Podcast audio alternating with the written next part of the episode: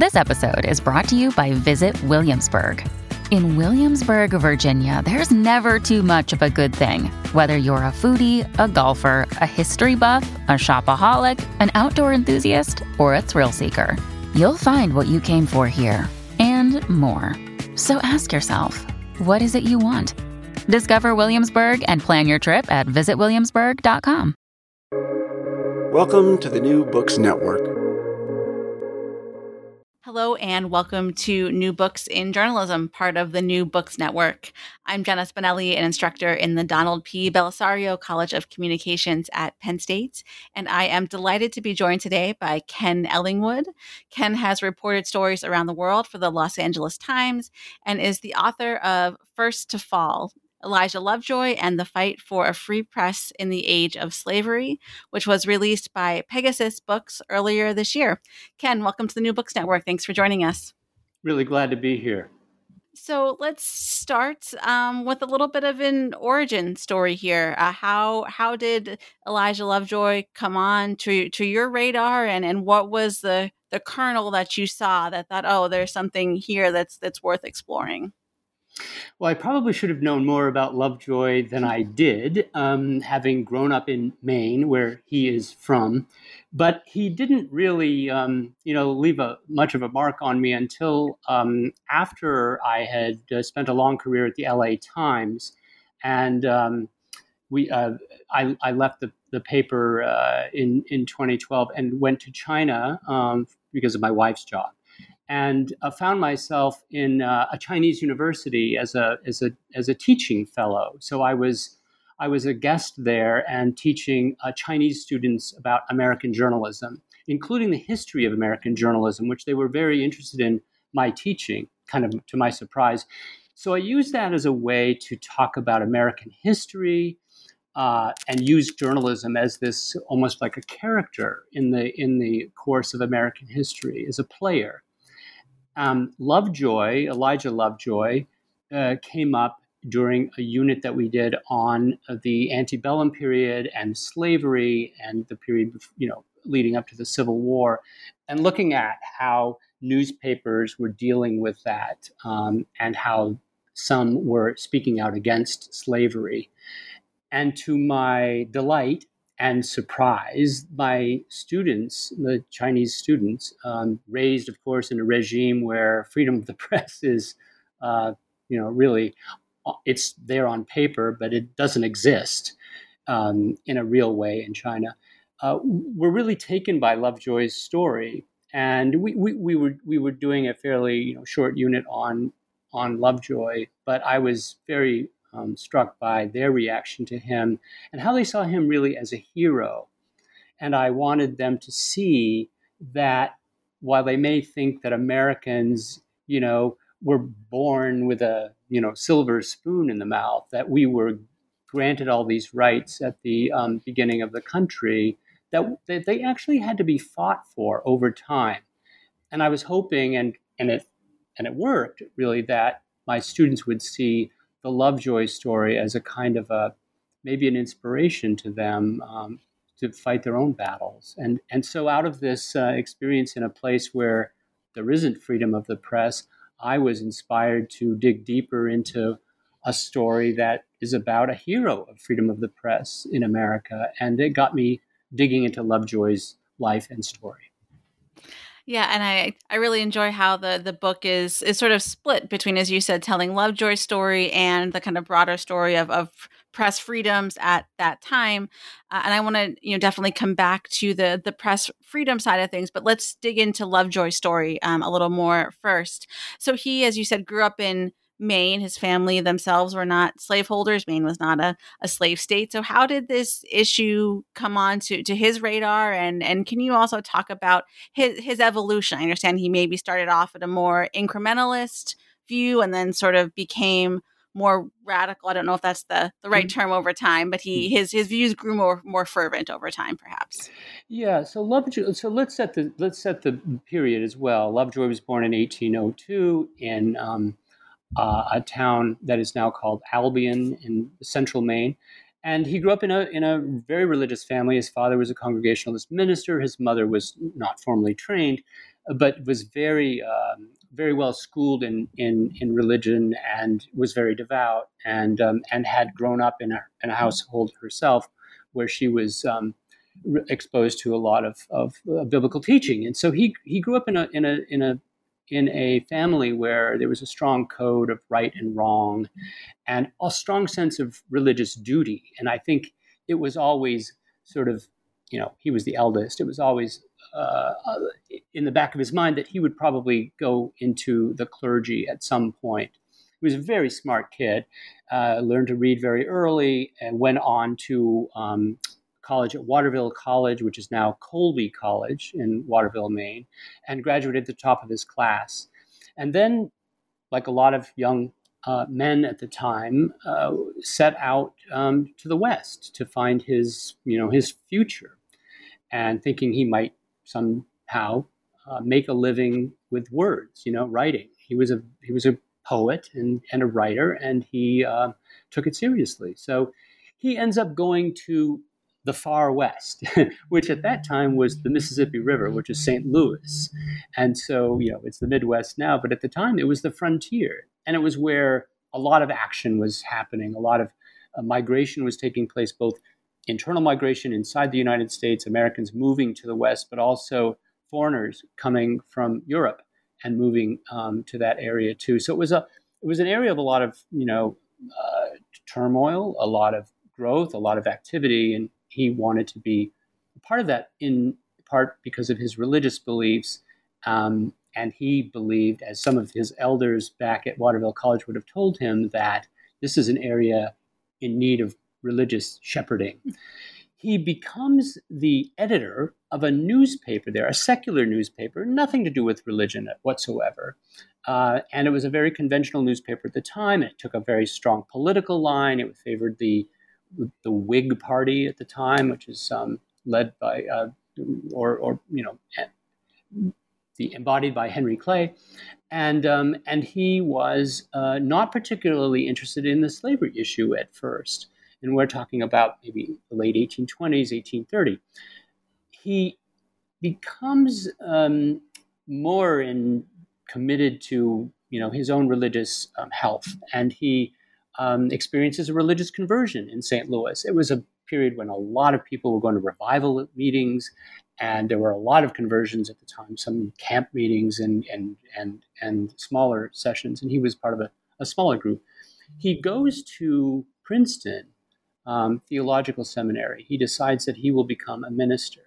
And upon leaving Princeton, joins these two ta- these two uh, jobs, really, these two parts of himself. He's an editor and he's a minister. And he turns those two parts of himself into a, into a whole when he goes back to St. Louis to run a religious newspaper, a Presbyterian newspaper called The Observer. And at the time, he doesn't take a very strong stance on slavery. At, in, in his earlier role as a newspaper editor um, for the secular newspaper, he, he had really no interest in slavery. But he increasingly, in his time in St. Louis, becomes more um, interested in the issue. Remember, Missouri is a slave state. There is slave trading going on around him. He is you know witness to it. He is witness to you know um, people in chains being you know sold as um, as as property and put on boats down the river. So he becomes interested in the issue, but from a very kind of uh, gradualist point of view. He was more interested in the the religious um, nourishment of enslaved people rather than you know outright liberation for them. Um, as time would go on, he would grow more fervent in his beliefs uh, that slavery was a first, you know, a curse, and then he saw it as a sin that had to be eradicated. Right, and and that eventually drives him out of St. Louis, right, to Alton, Illinois. Right. The the messages that he begins to write in the St. Louis Observer are not well received in the city. And this is a city that does a lot of trading with the South. It is really part of the South. And the uh, powers that be, the elites in town, uh, and many others saw him as a troublemaker and somebody who needed to be silenced. As as his writings in the in the newspaper became more uh, fervent, and as he began to uh, include the writings of abolitionist groups back east in his newspaper, he was seen as a dangerous figure. And it, it, it, you know, we should, it bears remembering here that abolitionists in general were seen as wild eyed radicals. This is not uh, a period yet in the 1830s where, you know, calling for the immediate end of slavery, calling for the liberation of two and a half million you know, people in chains was was um, was something that people were really uh, other Americans who were really ready to talk about or, or, or tolerate. He was harassed, his um, uh, and threatened, and it was it became clear that he couldn't stay in St. Louis and live to tell about it. Um, he moved with his um, wife and uh, infant son across the river to Illinois, to the city of Alton. Because Illinois is a free state, he figured that it would be, you know, he would be free to write what he wanted to. And because it was a free state, he said at the time that he didn't really see uh, a need necessarily to talk, write about slavery all that much. Well, as it turned out, he did continue to write about slavery. And as it turned out, being in a free state there along the, the border, right, with the with the with the slavery South, was really offered no more protection um, against the harassment and threats than he had in, in St. Louis. He was back in the same boat again, under threat, uh, being harassed, and being pressured on many sides by those who wanted him to stop writing about slavery. Right, and this leads to his printing press being destroyed multiple times. multiple times. He just would not give up. He just wouldn't get the message. Um, on the very day when he is moving to from St. Louis to um, to Illinois, he's announced it in the newspaper. He said, "I'm leaving here. Uh, I'm, I'm I see better prospects on the other side of the river." And he uh, on that on the on the very day when he's announced that he's leaving, that you know a, a, a mob you know trashes his newspaper office. He manages to rescue the press and and get it across the river to Alton, where it it is destroyed on the on the riverbank on the Alton side. So his his his welcome to Alton was, you know, hello, we've now destroyed your printing press, and it's time for you to start again. He would lose three printing presses to mob attacks in the next year or so, um, and each time his allies and friends there, his financial backers, would help him buy a replacement press. And as the we're now in 1836 and into 1837, as the um, mob attacks grew more um, severe, more more threatening, really more dangerous to him, uh, he declined to stop. You know, he declined to, to, to, what they wanted, which is to stop writing about slavery. They made the same demands in Illinois as they had in St. Louis, and he just refused. He said, "It is my right as an American." um, and as a you know product of, of God to um, print what I want to print. And this is what we this is what I, I can do and I will continue to do it. Right. This this I think gets into the the free press aspects of, uh, of of some of this. I mean, there's there is I think this this culture that you describe of of mobism at the time and people sort of taking the law into their own hands. Can you talk more about what what that was like and how common things like what Lovejoy experienced were for people in in media at that time? Yeah, first of all, there was n- there was no period like this period of the 1830s, and never has been since um, when it comes to mob violence, riots, and orchestrated attacks by mobs. The high point was really of the of that was really the time when when Lovejoy was coming under attack himself. He you know kind of is an emblem a victim of that. Um, there were many reasons for the rise in mob violence in America. Uh, for one thing, there were really no police uh, in a lot of these places. Certainly, you know where he was out on the frontier was it was really kind of the Wild West, and um, and in other cities as well, there were you know interethnic um, rivalries. There were there were essentially gangs um, that fought against each other. There were there were religious based attacks, but the the most common the most frequent uh, target of mob violence were people who were um, trying to mobilize uh, sentiment against slavery. Abolitionists were the, the leading target. And so you're, you've got this, this person um, speaking this belief in a place where it's unpopular at a time when the, the, the incidence of mob violence is at its absolute peak in American history. And so that's needless to say, a pretty bad combination of factors. And he's, you know, he's alone. So um, he wasn't the only one to suffer, you know, these attacks. As I said, there, there were there were anti-slavery activists even even in the North, even on the East Coast. You know, it, it it is easily forgotten or overlooked that that um, there was a lot of, of pro-slavery sentiment uh, in the North as well, um, just as uh, racism as well, and so uh, there were a lot of people who wanted in the North who wanted uh, abolitionists to um, you know to be quiet, just as there was a lot of support for the anti-slavery movement in the North. But I think Lovejoy uh, shows, at least where he was geographically, that there was really little difference between being in a slave state and being in a free state uh, when they were both really so so so close together. It was a it was a pretty rough time. Right.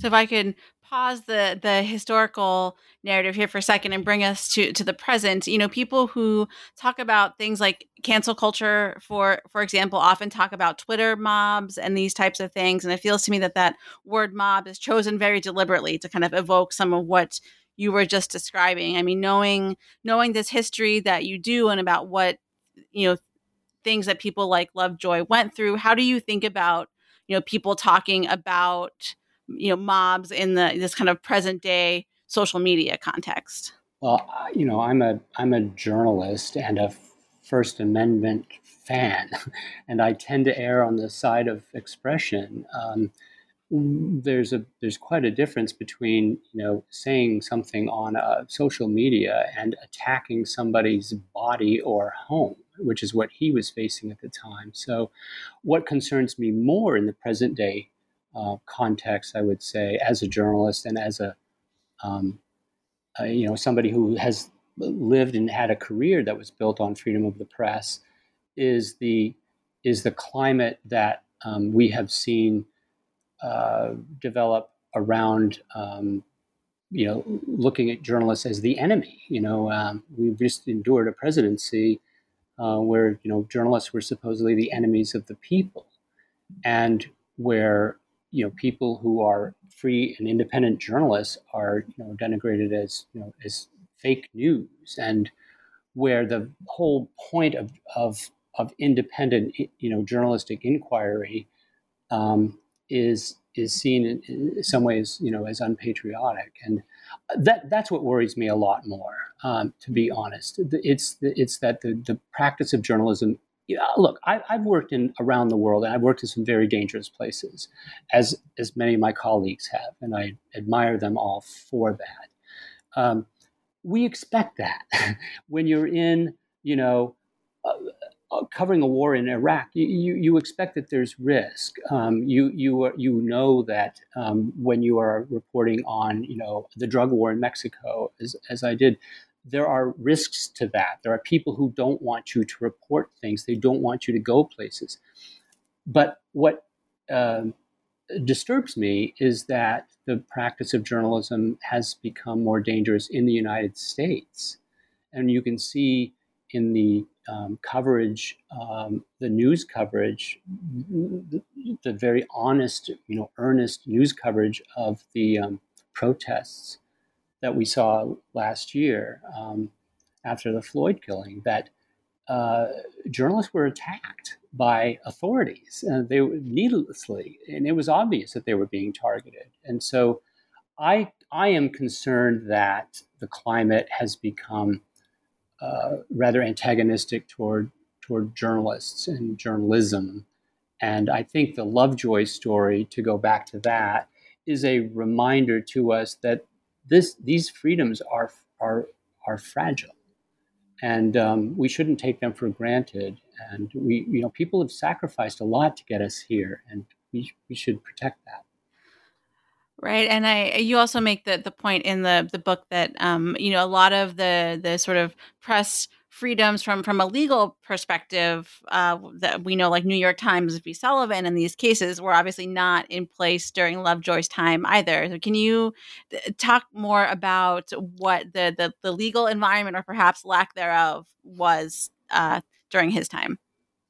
One of the things that really impressed me is i you know as i looked into lovejoy's story and learned more about the context in which he was operating is that he was he was he was operating on faith, a, a belief that the press is free. And a lot of other editors of his time were doing the same thing. They didn't really have proof of that belief. That's why I say it was faith. Uh, there was a First Amendment, you're right, to the Constitution, but it had never been really tested. No, there were no court rulings saying that you know you can do this and you can't do that. Um, the press is protected in this case; it's not protected in that those rulings that really kind of expanded the press's um, uh, ability to, to, to, to, do what we do really came in the 20th century. And in Lovejoy's time, there was just a belief that the press was free. And, and newspaper editors at the time surely acted as if they were free. They wrote mean things about each other because the newspapers almost always had a partisan uh, attachment. And they threw, you know, um, insulted each other. They they they fought each other physically in the street at times. There were duels. I mean, it was a pretty rough trade being, being a newspaper editor. Um, but you you get out of this kind of free for all the sense that hey, these guys they, they really believe that the pre- they really believed in that the press is free. They really believe that they they can you know write what they what they want to write. Uh, and then you come to an issue like slavery, where suddenly no, that's not the case. You know, they, they can't do that. So I had I admire Lovejoy, or I grew to admire him as I looked into him and his story because he was he was operating in this gray area. There was yes, there was a First Amendment, but there were no real concrete uh, uh, decisions or, or or actions that, that anybody could really point to to say you are protected and the you know and and you can you can write what you what you want to write. And really when you look back at this the abolition movement the anti-slavery movement was really the first test of freedom of the press uh, and freedom of speech you know the, re- the really first challenge to um, to uh, about what that meant and how far how far it extended yeah, and there's there's some interesting issues of of federalism, right, where the you know, court said that yes, the the the federal government cannot intervene as as the First Amendment dictates, but states are basically free to do whatever they want, which they did. Correct. I mean, during his time, the states held sway. Whatever happened at the state level was really the dominant um, uh, ethos, right? Uh, the, the, states had libel laws, um, and they could regulate what or tried to what what the press could say. What we could see, what we saw during the 1830s was a, a, whole burst of laws passed by states in the South that, in order to protect slavery, they actually passed laws that outlawed the publication of any kind of materials, you know, newspapers or or pamphlets or anything that that challenged slavery. They they considered that to be um, uh, fostering or inciting insurrection uh, by enslaved people. So they outlawed it, and they put severe you know penalties on it. So the states were really the you know the 800 pound gorilla in, in, in those times and that would and that would remain the case until the passage of the 14th amendment after the civil war that's when really the the rights that we see in the in the in the Bill of Rights were were in a sense nationalized, if you will. Um, and so in, in Lovejoy's time, he he and other editors were operating in a in a somewhat of a of a of an unclear um, uh, environment. And were they also able to use the the postal service to to get around some of this? I, I was thinking about that in just in terms of you know the the kind of freedom that that brings versus our our environment today where it's it's private companies that are responsible yeah. for what gets shared or, or not or disseminated or not you know we we we don't think about this um, but the, the, the press has owes a lot to the post office uh, for the early uh, success of the media. I mean uh, the american people were already big fans of, of newspapers even before independence. Um, and some newspapers played a role in the you know the quest for independence. News Americans were early Americans were really news news junkies, and um, they they loved their papers. And the post office, when the post office law was passed in the in the 1790s, you know, not long after the the, the country got started, um, the, the, news industry got a big boost because the the post office charged a very low price to move newspapers around. So what would happen is that editors would subscribe to each other's newspapers and they would mail them around to each other.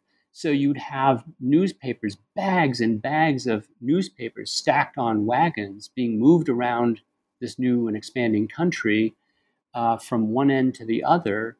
And it served as a kind of glue, you know, for the country. It, it helped people in Missouri, for example, to know what was happening back in, you know, Virginia or, or, or you know, or Maryland or so.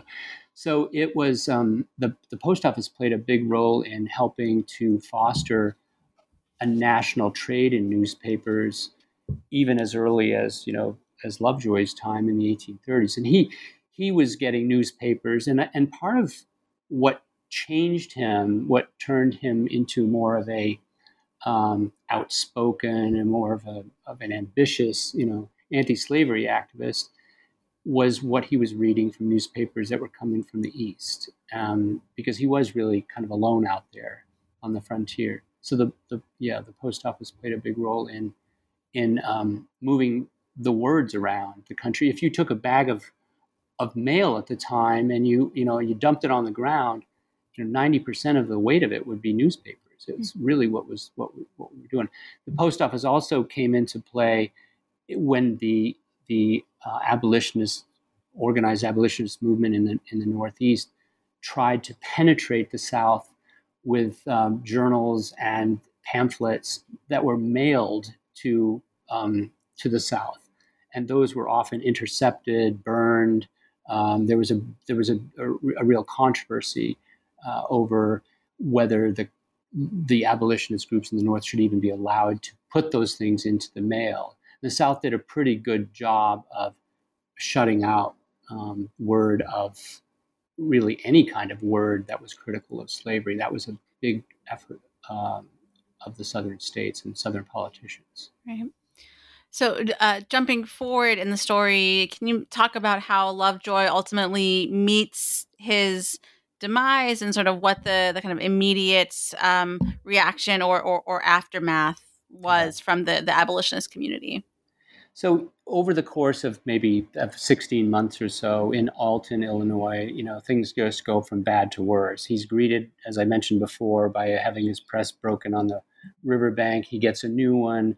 Um, there's a quiet period, but then you know he starts up again with his anti-slavery columns, and um, and he is met by resistance. And sort of each time he's met by threats to to stop or or you know noisy requests to stop, he just gets more determined than ever that he's going to continue publishing, and he becomes a. So he starts off being this, you know, a minister, and he's he's he's he's voicing this anti-slavery line, but that position becomes really one um, part and, and, part and parcel uh, of a larger uh, message of press freedom. They become really the, the same. He, he, he braids these two positions together anti-slavery and freedom of the press and so he gets you know harassed more uh, attacked in a, in a in a in his wife's family's house um, you know threatened with being tarred and feathered on the road it, it, just it just keeps it just continues on and he never um,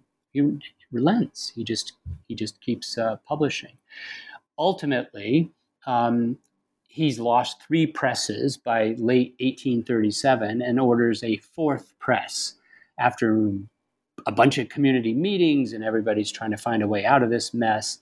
And he's just determined to take this to the to the end if, if necessary. And this, remember, a man who was married. He had a, a child and another child on the way, uh, and and and yet he was willing to um, to continue to stand up.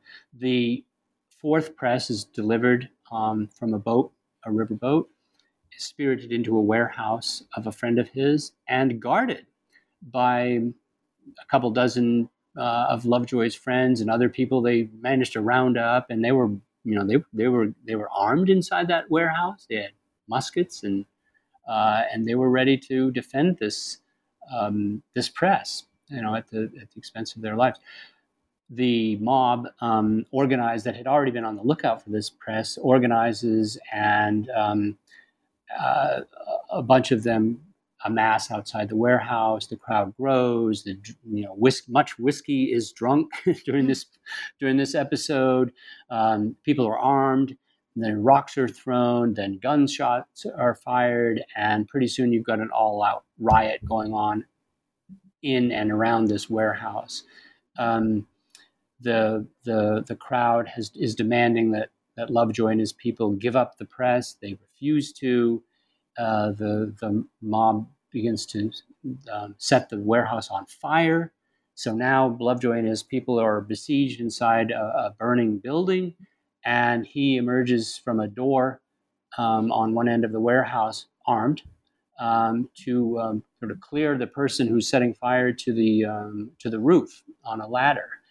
But as Lovejoy comes out of his out of his um, building or out of his friend's building, the warehouse, uh, he's he's hit with multiple gunshots um, fired by uh, at least two uh, gunmen who were part of the mob who stationed themselves outside the door. He stumbles back inside the warehouse, recognizes that he's been hit, and falls dead um, inside the warehouse. His friends um, surrender at that point. It's obvious that this thing has gone far enough. And the um, the crowd outside, you know, storms the warehouse. They get the press that they were looking for, and they and they smash it to bits. And Lovejoy is, you know, converted in a sense from this, you know, fairly obscure figure out on the frontier, fighting a losing battle, I suppose, um, on his own to becoming a a martyr. Um, he is he is um, you know becomes the, the really the first martyr to the free press in America. Mm-hmm.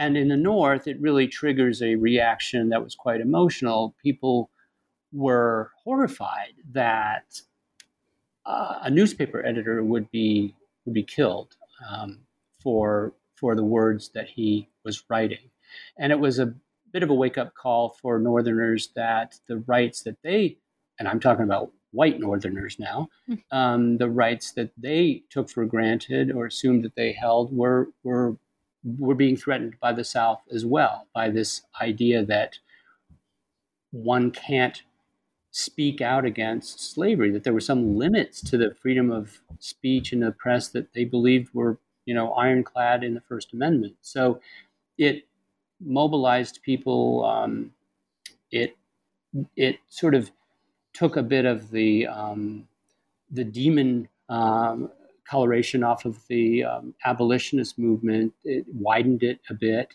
Mm-hmm. Um, and, and, most of all, I, I would say that it served to um, expand or or promote a, a modern view of what journalism and the press should be in America, which is to say, a place where you can write and publish unpopular views, and that's part of the democratic um, discourse. That's part of what we do. Did did the paper continue on after Lovejoy's death? It it it, it didn't really. It, it there was some faltering attempts to to save it, but it, it was it was done. Yeah, it was it was gone. So um, if the if if the mob wanted to you know shut Lovejoy up. They they did. If they wanted to end his newspaper, they did. But mm-hmm. at the same time, you know, he he becomes this this symbol, um, which maybe has more power than than he did as a newspaper editor. Yeah, and there there were other people watching. I, I think you you mentioned at the end of the book that uh, Abraham Lincoln was in the Illinois legislature at this yeah. time, and so you know he's seeing it. Of course, of course, Alton becomes the site of the Lincoln Douglas debates, right? So it right. seems like it might also be sort of a, an early marker for the, the the larger run up to the the Civil War. Yeah, Lincoln takes note of it and, and laments the, the you know that a newspaper editor could be killed and presses thrown in the in the in the river um, in a fairly eloquent passage.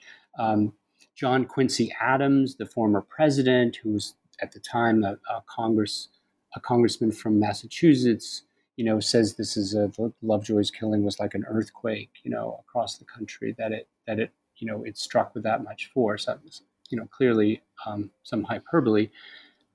It didn't really mobilize the the country, um, you know, against slavery, that would have to come later, and only war would end that. But mm-hmm. but it it it really um, it really made an impact, and it and it it it made Lovejoy into um, a real uh, powerful symbol for press mm-hmm. freedom. Right. So the other the other uh, aspect, thinking about you know press during Lovejoy's time and and what has has evolved since, and, and you, you, you talk a little bit about this in the book. There's this, as as you said, there was this very it was a it was a partisan press. You know, newspapers had had a particular point of, of view, and then of course we that that that has evolved into what we what we've come to know as as objective journalism. And now there's some within the academy and, and within parts of, of the, the profession saying that maybe it's time to go back to a more partisan press model. So knowing what you know about Lovejoy's time and your your own experience, of course, with the, the Los Angeles Times, what do you think about that? Or you know where where do you sort of see things going moving forward? Well i i, I can see that um, and it, it is a point that not, an, it was an observation that i made to my students in china at the time that what you are seeing is a is a kind of a return to that era. I mean the the the the sources of information I don't, I don't know that i would call all of them journalism because journalism to me has a specific meaning, it requires you know people to be involved in the um, practice of verification for one thing, which is a very important to me a very important ingredient, a very important requirement. Uh, but you can see that um, the at least the American audience for media is is certainly being uh, fragmented by ideology and by you know by partisan beliefs. I'm I guess, an old school type in that I continue to believe that our democracy is best served by, you know, a free and independent press, obviously, um, but one where, you know, you can you can depend on the the the fact that the information has been verified, and I and and and that there has been a great deal of care taken to make sure that this is complete and um, and thorough and um, you know and free of of, of bias. Um, I'm I'm I'm just not. I I just don't think I'll ever give up on that belief. Right. Yeah, no, um, fair enough. And it is, uh, I think, it will, it will, be a debate for years, if not longer, to come in the in the industry moving forward. I don't know that you know. Um, when you look back on the time of the partisan press, I'm not sure that anybody would necessarily uh, consider that a golden age of American journalism. Hmm. You know, there there was there was a lot of meanness. There was a lot of um, kind of gratuitous, just hurling of insult and all that. But um, while it was important that the country go through that stage in order to you know solidify what it wanted as a press i don't think that we you know pine for those days.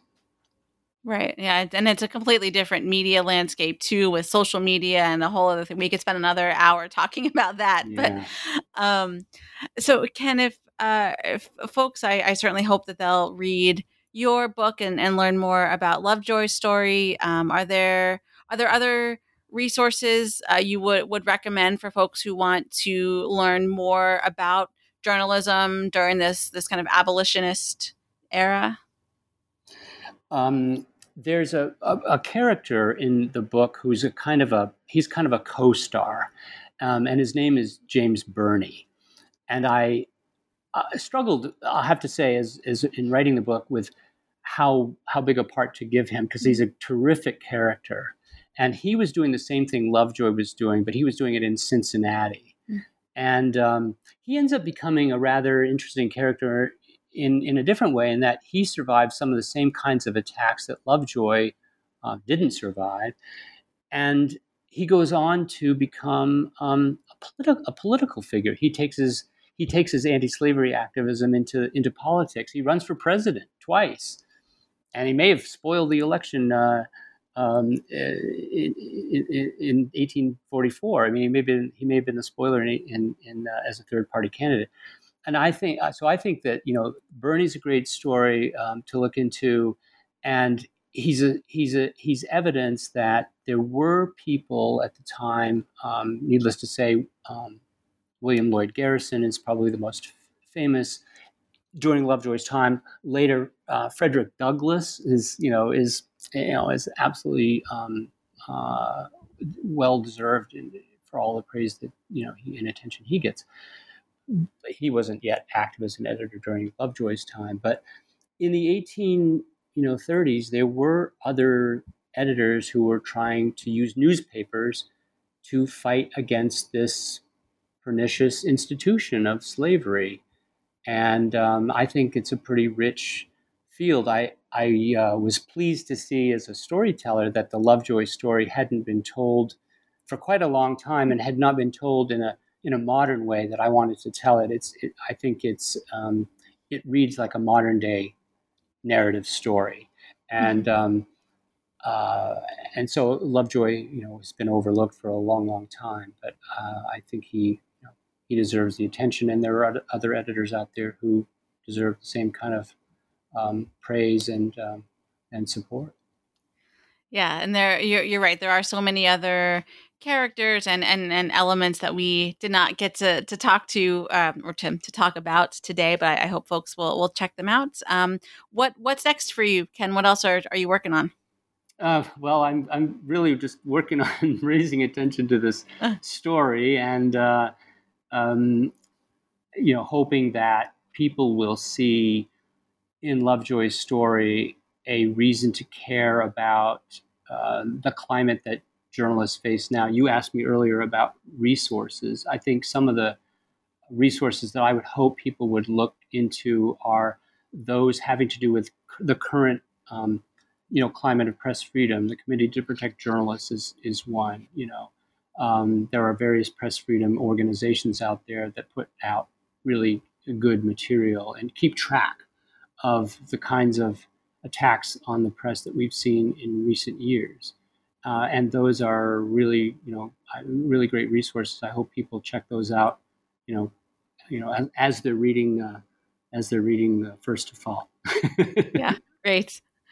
Well, great. Well, we will uh, leave it there. And and again, uh, Ken's book is called First to Fall: Elijah Lovejoy and the Fight for a Free Press in the Age of Slavery, which is out now from Pegasus Books. Ken, thanks so much for joining us today. It was really my pleasure. Thanks a lot.